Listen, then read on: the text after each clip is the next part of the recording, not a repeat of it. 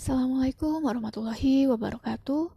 Perkenalkan, saya Anita Juniwati, peserta Latsar CPNS 2021, angkatan 45, kelompok 4.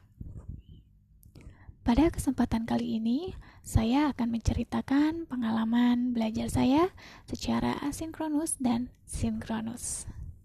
Pembelajaran secara sinkronus pada proses laser ini salah satunya melalui aplikasi MOOC dan LMS yang telah disediakan. Dalam pembelajaran asinkronus, menuntut kita harus belajar secara mandiri dari modul pembelajaran yang berupa file PDF, PowerPoint, dan lainnya, serta video pembelajaran.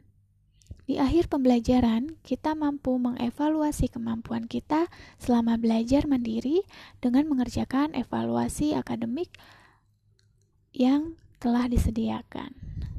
Sayangnya, yang menghambat atau yang menjadi kendala selama proses pembelajaran asinkronus adalah jaringan koneksi yang harus stabil, serta tidak adanya kesempatan untuk berdiskusi walaupun dalam mengaksesnya fleksibel bisa kapan saja dan di mana saja.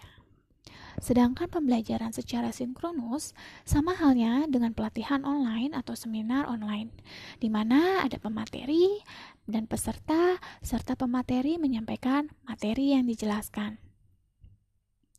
Dalam pembelajaran secara sinkronus, pada salah satu agenda dari proses latsar termasuk hari ini, Jumat 20 Agustus 2021 adalah kita bisa saling mengetahui secara langsung pemateri yaitu tutor kita dan peserta yang mengikuti kegiatan sinkronus tersebut.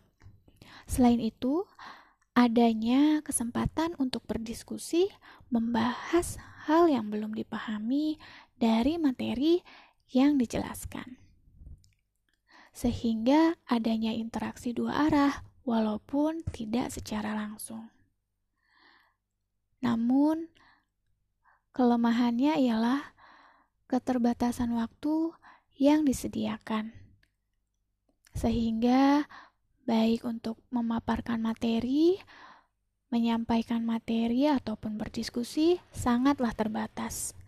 Dari kedua pembelajaran tersebut, tentu kita tetap harus menggali dan mencari tahu lebih dalam lagi sehingga materi yang kita terima bisa lebih maksimal dan luas. Sekiranya itu saja yang bisa saya sampaikan mengenai pembelajaran ini. Terima kasih. Wassalamualaikum warahmatullahi wabarakatuh.